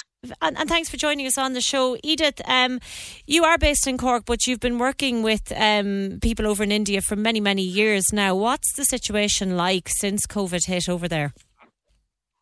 Oh, it is dreadful. It's absolutely dreadful. And um, not only where, where we are at the moment, we're up in Darjeeling, so um, it's it's it's up on the borders where the children are trafficked across the border and that, and so we're up the mountains. Mm. So on top of COVID, we have now had major rains, landslides. You know, it's just been a nightmare altogether. It really has been. It's been one thing after the other up there. The same all over in. It's it's just going through the roof. The the COVID. Yeah, and your charity needs to raise around thirty thousand euro to keep just to keep children's homes open and safe for the next three months. Is that right? This is it, and we're just making. I, you know, people have been wonderful, Fiona. I have to say that people have been wonderful during COVID. During COVID, we had, we fed and we watered and we gave health packs to over three thousand people in the slums as well as their homes, and people really supported us. Mm. But what's after happening is the numbers and what is after happening outside the desolation, everything has been so bad that usually the grants we would get from the Indian government have all gone to COVID. So now we're stuck for money to run the programs for the next three months. And it's, you know, it's just a major appeal. We will have to send the kids back. And we can't do that. You know, these kids have been rescued from trafficking, from child mm. prostitution, from, you know, you name it. But um, it's just it's, it's just been horrendous out there, as it has been in any really developing country.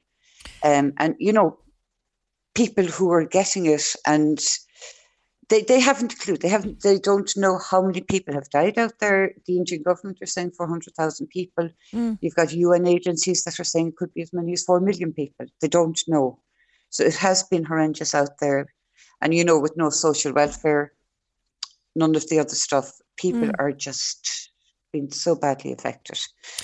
And you obviously are working with the children over there, and I think one of your biggest fears as well is that they're going to be miss out on an education because they just can't go to school at the minute.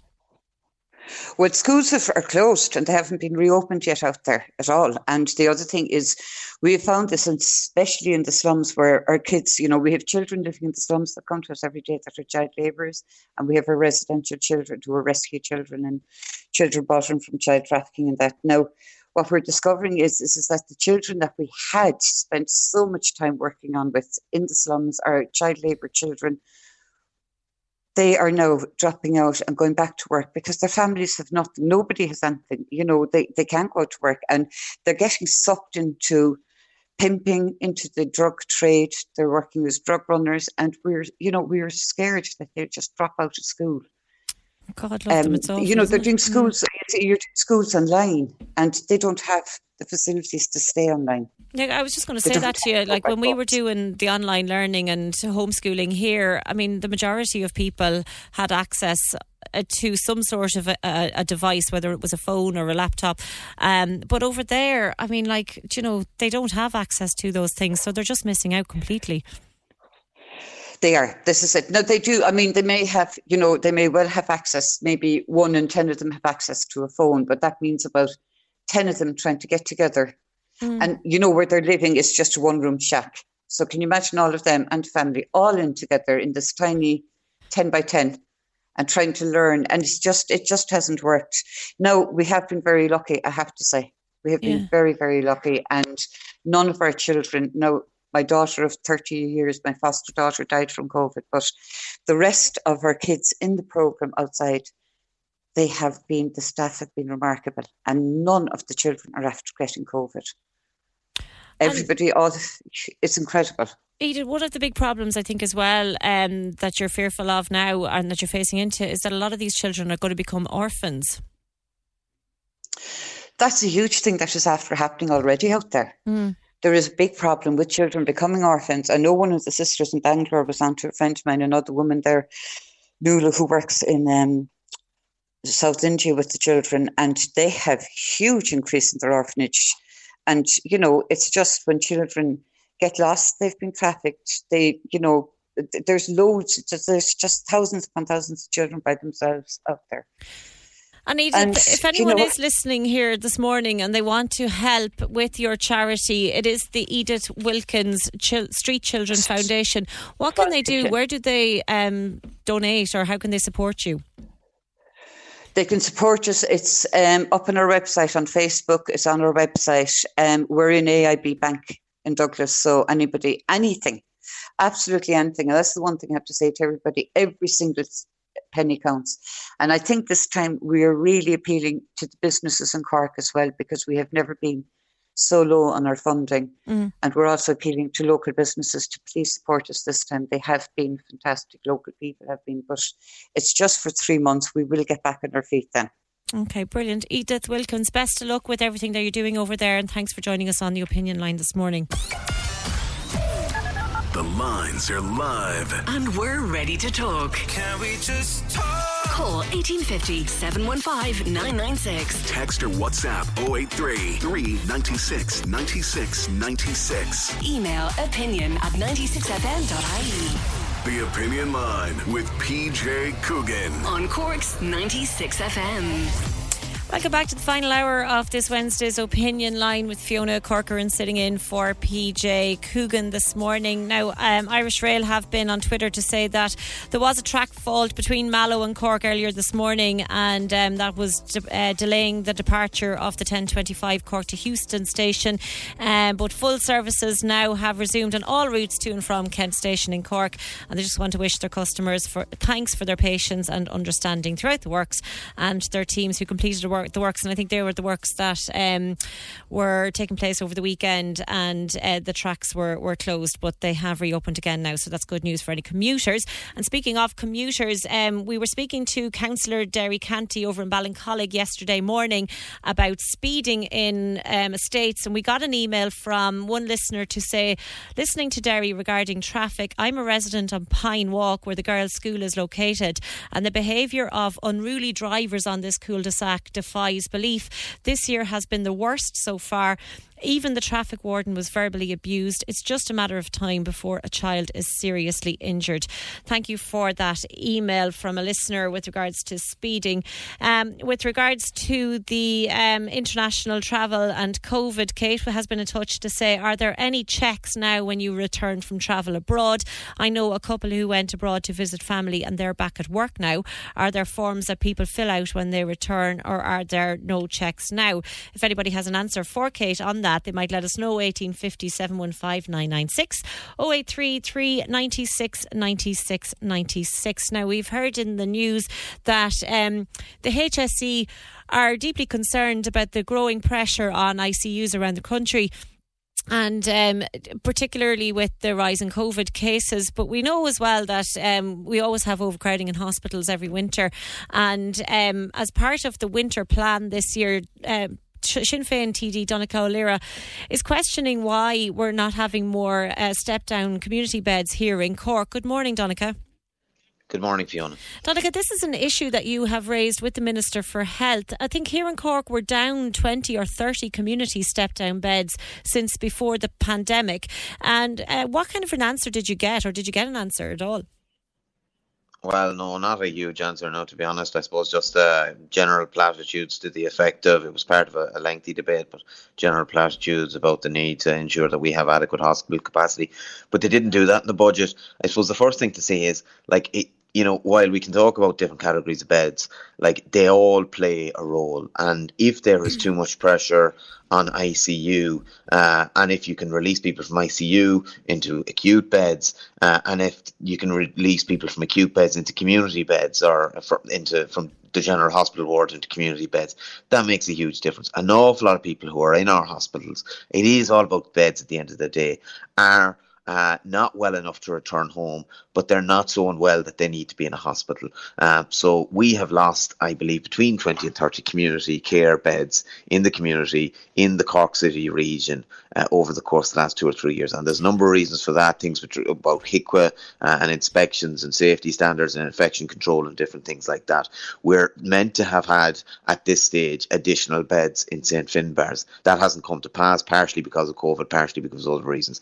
I really think we need to urgently deal with this and try and find additional capacity, whether that involves hiring buildings, whether it involves modular buildings, but we need to put in place beds in the community so that people can be discharged from hospital and that frees up other beds for people who are affected by COVID but maybe not in ICU or coming down from ICU.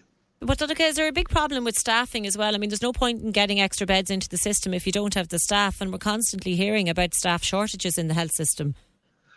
Yeah, well, look, I mean, there is a significant issue there, and I think some of the issues that need to be resolved to ensure that we deal with recruitment and retention haven't been dealt with. Like, I mean, there's the whole issue of like look, student nurses now are they've been treated with disrespect throughout the pandemic, and now that international travel is opening up, I'm sure many of them, I believe indeed, I'm getting reports, and many of them are now considering whether they might go elsewhere to work because they don't feel adequately respected here. You look at the workload uh, that they face, um, indeed, likewise with uh, non-consultant consultant hospital doctors, they face huge workload. So um, a lot of the reasons that they are talking about leaving or not staying in the system are um, are not yet resolved. Uh, there's also issues around pay equality. So mm. we need to resolve all those issues. Uh, we do need additional consultants, nurses, healthcare assist- assistants. That law require proper workforce planning. Uh, there's about 1,800 come through the system each year. Uh, so we need to retain, but we also need to look at recruiting from an out- outside. Last year, 7,000 came into the health system, and we're we're talking about 6,500 in total uh, for the Sinn Féin plan in relation to staffing. So uh, I believe that that's possible. It will require work, but some of it is about respect. Some of it is about treating healthcare staff with respect.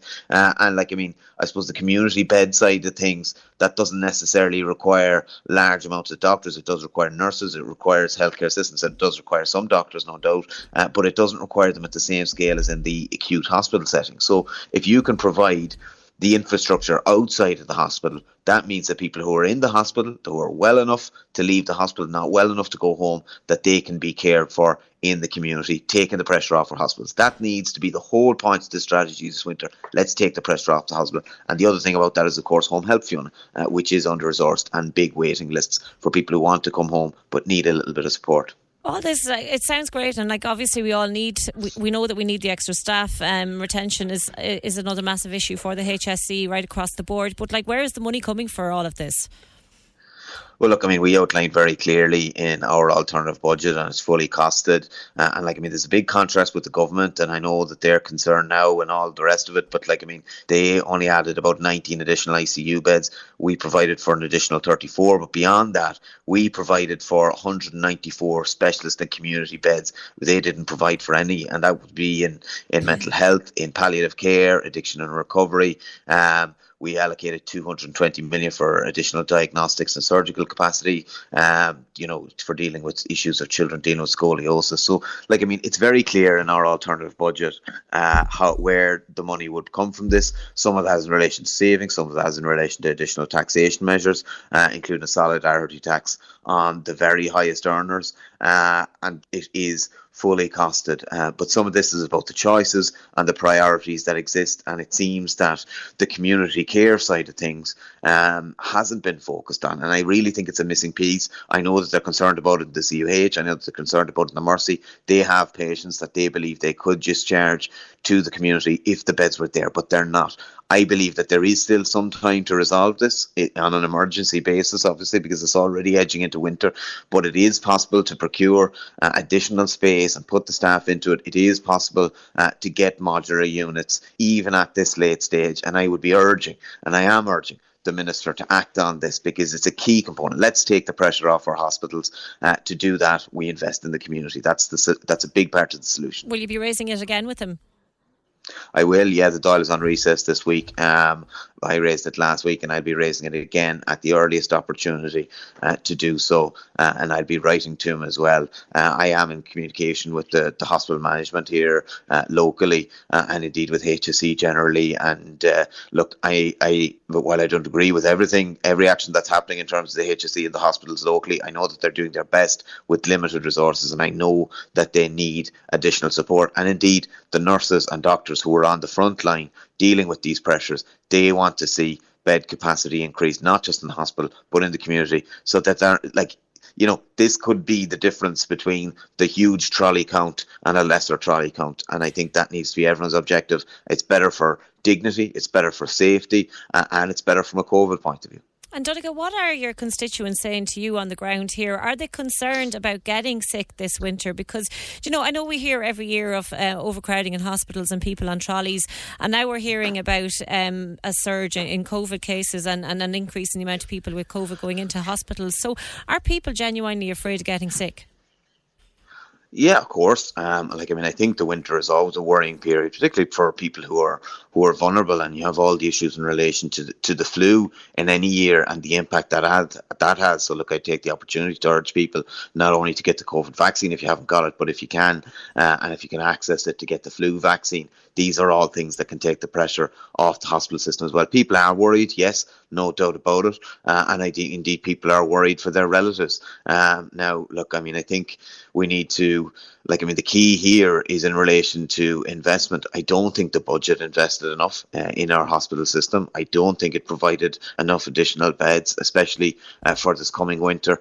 But there is still time to resolve some of those issues. I don't know why the government was so unambitious. Uh, like I mean, whatever about last winter, uh, this winter now they've had 20 months of a pandemic more really, and they should be aware of what's needed, uh, but they don't seem to have made the investment that's necessary, uh, and there isn't enough additional beds being put in place. The um, elect- the new elective hospital for Cork, or the proposed elective hospital for Cork, I think that's being discussed this week as well, is it? I mean, we still don't have a date yet or a location for where that's going to be. Yeah, no, look, I mean, I think. Uh, I, I, believe that is being discussed. I believe no final solution is being arrived at. Like I mean, look, I uh, like I mean, I will be very inclined to listen carefully to the the clinical point of view as to what makes the most sense. Uh, but I am conscious of the fact that you know there are probably there is certainly uh, an inadequate provision of supports and medical services for people in the north side of the city, and I would be conscious of that, and I think that needs to be taken into account in the location of a hospital. But um, ultimately, I suppose we need to ensure that the whole city and county is well catered for, and that there's equality there across all communities. But I suppose the clinical point of view will be important as well in terms of um, you know how patients can be transport transferred and transported, and access of clinicians between hospitals and so on. So, look, I mean, I keep an open mind in relation to it, but I am conscious of the fact that there is inequalities in what, where healthcare is located in our city and county. Okay. Thank you for joining us on the opinion line this morning. That's Donnchadh Ó Laoghaire, Sinn Féin TD. What do you think? Are you afraid to get sick this winter? Let us know 1850 715 996 or 0833 96 96 96. Opinion Line with PJ Coogan. Text or WhatsApp now 083 396 96 96. On Cork's 96 FM. Now, as part of Irish Music Month this October in association with Hot Press, Cork's 96 FM is committed to supporting and discovering new Irish music. The final of the Cork's 96 FM Local Hero Talent Search has taken place, and singer songwriter Fintan McCahey from West Cork was crowned the winner with his original songs Lost Balloons and Platinum. Fintan will now go on to compete against acts from all over Ireland, where the overall winner will receive €5,000 Euro in cash, €5,000 Euro worth of music equipment equipment. Their single released on the Rubyworks record label guaranteed radio play on 25 radio stations in Ireland. And we wish him all the very best in the final. Irish Music Month on Cork's 96 FM is supported by the BAI Sound and Vision Fund and XL Retail, offering a great deal more at your local store. And with regards to uh, my conversation with uh, Ó Laoghaire, a caller got in touch to say, but wasn't Ó Laoghaire campaigning for access to CUMH when medical people thought it unwise? He was indeed. His wife was in having a baby there recently. Um, another person with regards to contact tracing says, Hi Fiona, they keep saying they need details in pubs and clubs for contact tracing. Could you investigate whether there actually is any contact tracing from clubs? I.e., will you be contacted if a person who was in a club at the same time as you test positive? Because I don't think that's happening. Thanks, Susan. And if anyone out there in the hospitality sector is um, aware of that or wants to answer Susan's question on that, they can get in touch with us here on the opinion line 1850 715 996 or 083 396 96 96. Now, um, yesterday, the Minister for Environment, Eamon Ryan, um, said that he welcomed the proposed carbon budgets from the Climate Change Advisory Council and uh, they are um, they're they're planning on implementing three carbon budgets, each covering five years, that set out limits on emissions from specific sectors. And one person who um, has uh, a proposal for how we can reduce our carbon emissions is James O'Donovan, who's the co-editor of Vegan Sustainability magazine, and he's a member of the Cork Environmental Forum. Good morning, James. Good morning, Fiona. James, you think we need to look at how um, agriculture is, is, is carried out here in this country? Well, agriculture produces 37% of our emissions, and about 90% of what we produce is for export. So, um, a lot of farmers in Ireland as well um, are not making, they're making very little money from um, from their agriculture. So 70% of the farms in Ireland are beef or sheep farmers. And for example, every year Teagasc produces this study called the National Farm Study, which looks into farmer income. And those farmers, they're making about 8,000 euros a year, but that's because they get a subsidy of about um, 13,000. So running their business, they actually lose 5,000 euros in a year. So what a lot of people are proposing now is they're proposing that farmers, if farmers could keep their subsidy and um, stop the ruminant production for export and allow their farms go back to restore native Irish woodlands, Irish wetlands, Irish grasslands, um, that that would be very beneficial for meeting our carbon climate goals. I suppose like the dairy uh, sector here in Ireland, um, it, it, it's massive, and it's not just the, the farmers. It's it's it's widespread. It like you know, it's the local butcher, it's the the meat producing the meat processing plants, the, the cheese production plants. You know, there's there's a it, it's it's a okay. The farmers themselves might not be making a huge amount of money, but it's a a massive industry here in Ireland so that is that is the the the animal ag- agriculture sector is a massive industry in Ireland. It's our biggest indigenous industry. Um, now the dairy sector has eighteen thousand farms. Um, and obviously they have contractors that they pay and so forth, and there's also other people employed in the sector. Um, so in right now also you've got in Ireland you've got lots of other different kinds of food producers. So you've got mushroom producers, you've got horticulture producers, but those sectors are much smaller, but they don't produce the high rates of emissions. For example, Flahavan's, who produce everybody knows Flahavan's for our oats, mm. they're now also making oat milk. Um, so, uh, so, so all of these um, possibilities are there for generating more income in these other sectors. You yourself are vegan, but I don't think you're calling on us all to become vegans. But you would like to see people in general across the country reduce the amount of meat that they're eating. Yeah, so so ethical veganism is, um, you know, it's it's a belief system that based on the understanding that other animals are sentient and we shouldn't hurt or harm them. Um, but of course, not everybody, not everybody uh, is going to adopt that belief. Mm. So if people if if people increase their fruit and vegetable consumption, um, it's going to improve their diets, and also it's it's it's very healthy way. Like there's a there's a there's a book called The Blue Zones, and this was on Operation Transformation, and that looks at five regions around the world where people are the longest lived.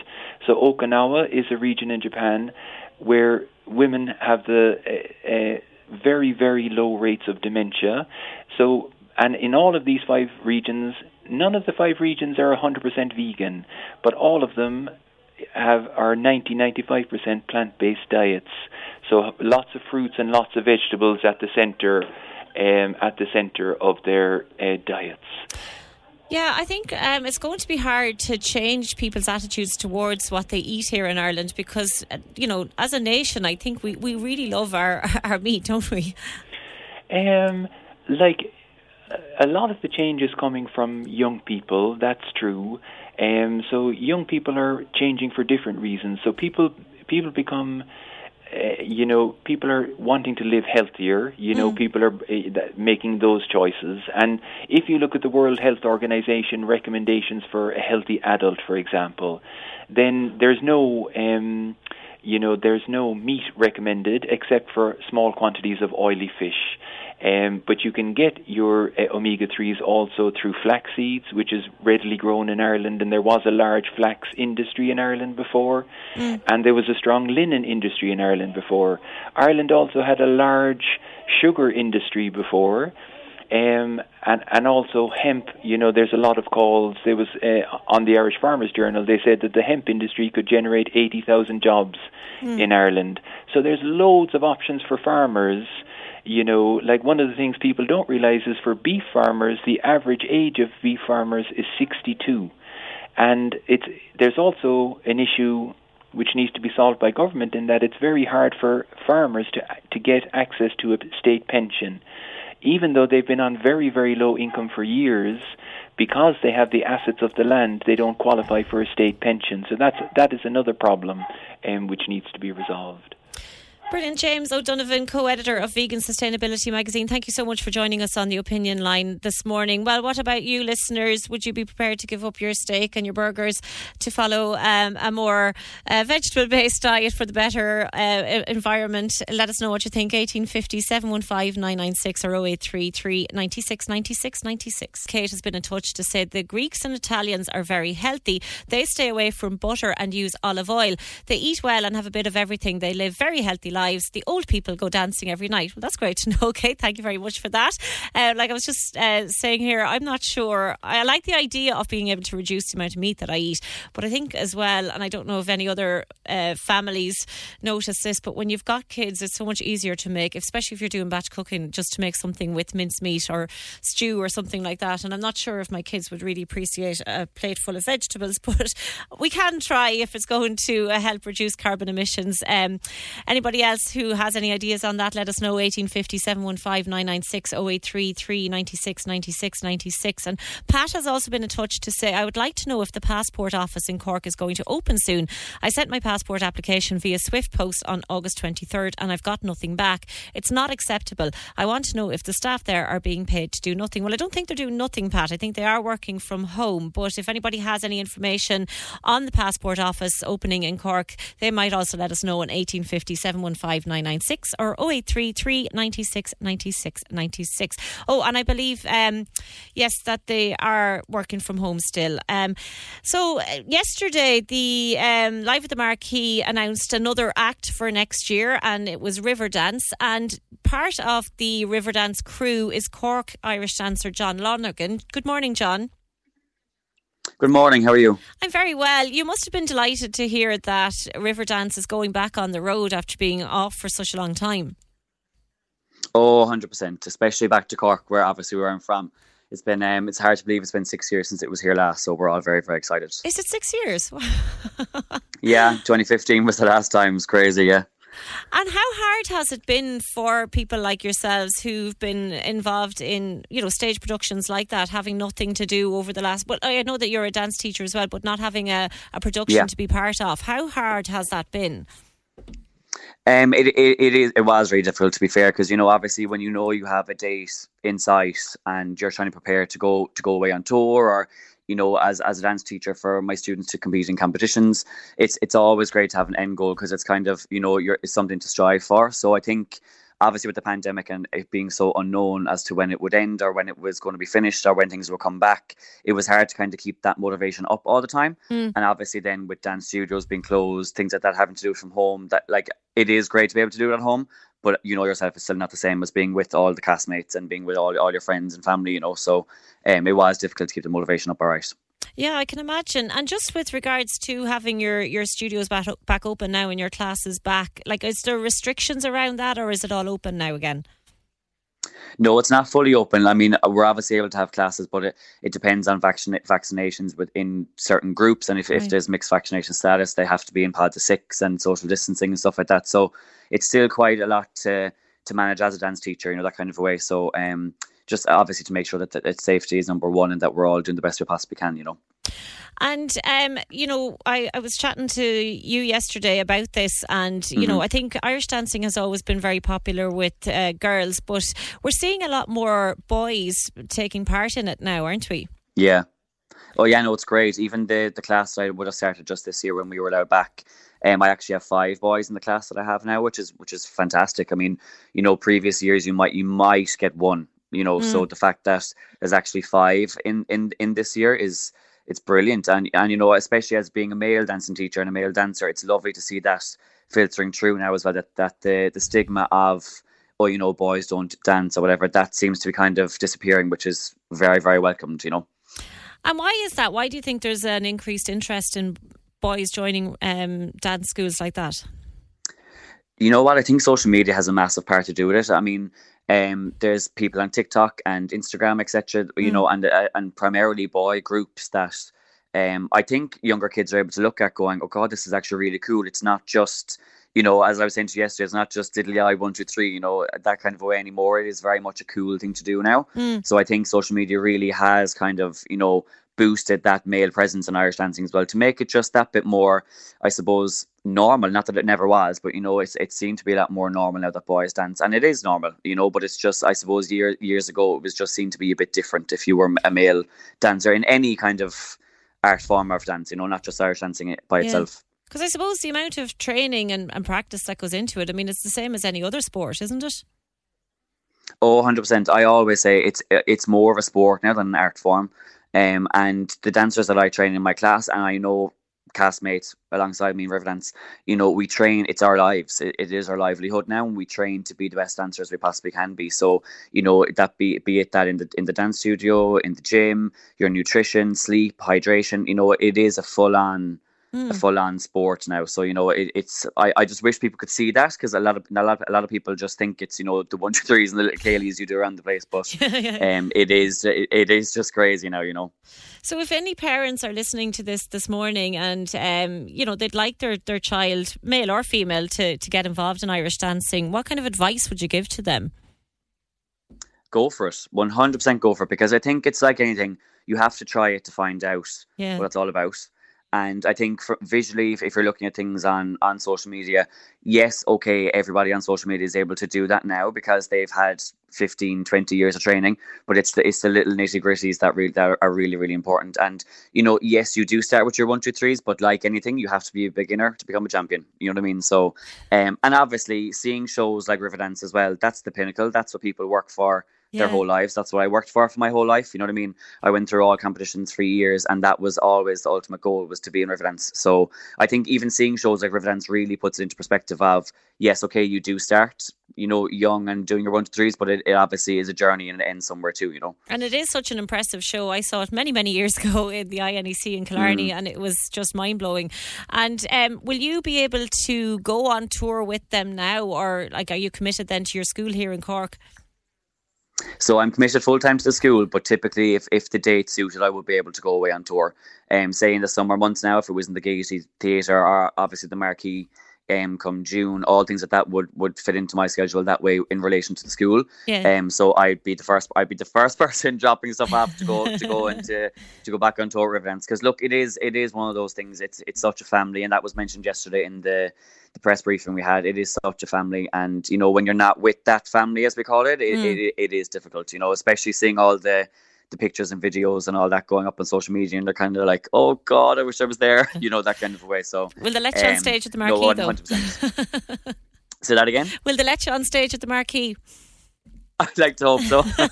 I'd love to be in front of that home crowd again because the last time it was just it was mind blowing. And to this day, people always speak about how how amazing the marquee was the last time. Mm. And that's not me just saying that. It, like they genuinely actually do say it. And I suppose for me, being from Cork as well, it just makes it that much better. You know. Brilliant. Okay, listen, John Lonergan, thank you so much for joining us, and hopefully we'll see you on the stage at the marquee next year. The Opinion Line with PJ Coogan Call us now 1850 715 996. on Cork's 96 FM. Few comments coming in about the green diet. Dee says, maybe if a chef cooked for me daily, it's not easy when the rest of the household are not eager to adapt to a healthier lifestyle. You would think they were being starved. Mind you, I do love a sneaky burger. I'm with you all the way on that one, Dee.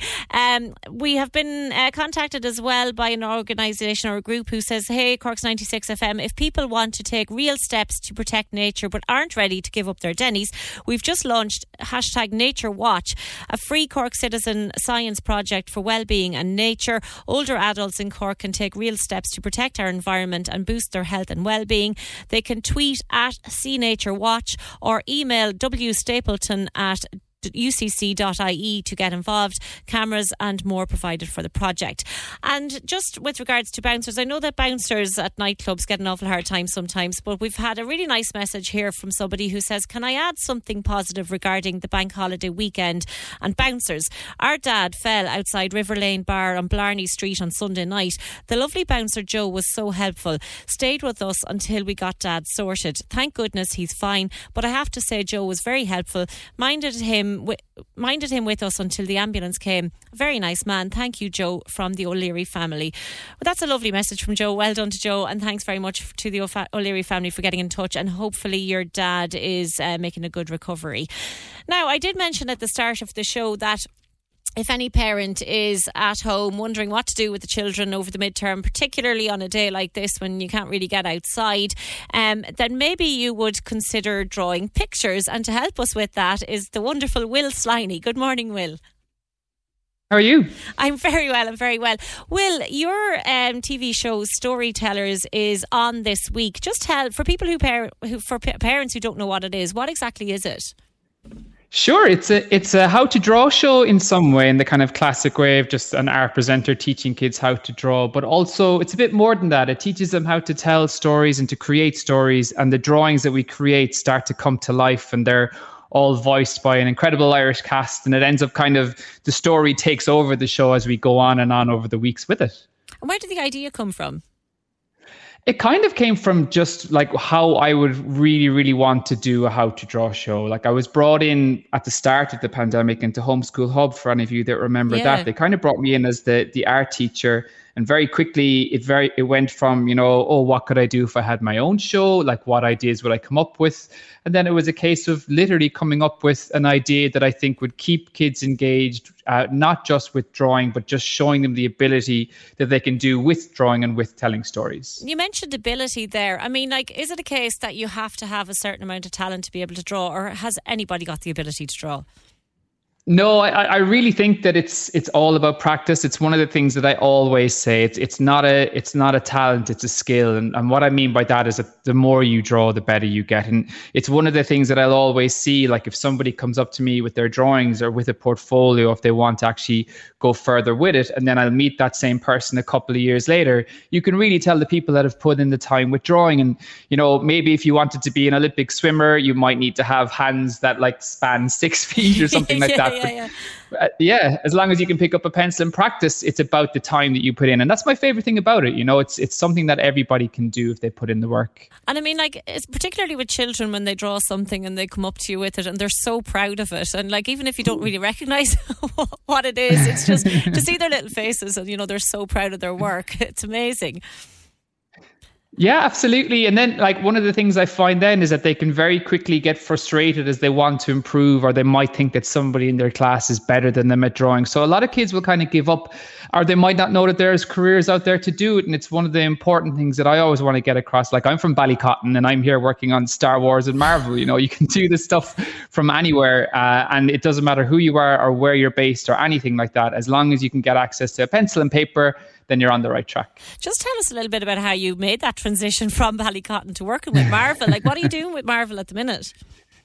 Uh, right now, uh, I'm working on the new uh, it's Star Wars Galactic Star Cruiser. It's called. Yeah. It was just announced. It's basically uh, one of the last books I did was Galaxy's Edge, which is their new big theme park that they have in some of the Disney worlds and Disneylands. And this one now is the new spaceship that you can go off and stay in for a few nights. So we're telling the whole story of that in a in a big, massive comic book that spans all the stories of Star Wars. So it's really good fun to be mixing it up with things like storytellers. And then I'm back now here drawing Jedi's and spaceships and things like that. Then as well. Wow, that's amazing.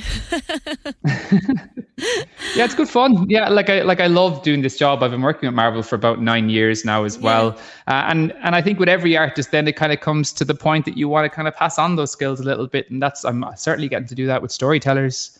And you mentioned there at the start of the chat that um, you'd had, um, you know, during the first lo- lockdown that you were drawing, and we saw so many different people posting their pictures on, on social mm. media that they had followed your, your instructions and they had drawn some amazing uh, pieces. And were you surprised by how much it took off? Yeah, oh, absolutely. Like I was, I was expecting like maybe I might get a hundred or so drawings or something just to kind of give a few kids something to do. But I was literally getting thousands and thousands of drawings every day. Like the first mm. day, it was 2000 Spider-Man drawings. The second day it was 3000 Star Wars drawings. And this went on for some people were sending in drawings every day for an entire year, you know, wow. um, which was amazing. And it, I think, I think what happened during the lockdown is that people kind of remembered that kids like to draw because mm. um, they couldn't go outside. And all of a sudden the, the old pencils and papers all kind of came out and people and some kids really got into it again. And i think that combined now with the fact that kids in ireland understand that you can do it as a career. I mean there's more there's more animators per capita in ireland than there are anywhere else in the world. There's such a huge animation industry as well as illustration and comics and things like that as well. So there's what really advice no better place would you to give will to people who are interested in following uh, something like that or and interested in a career in drawing and and uh, cartoon? Yeah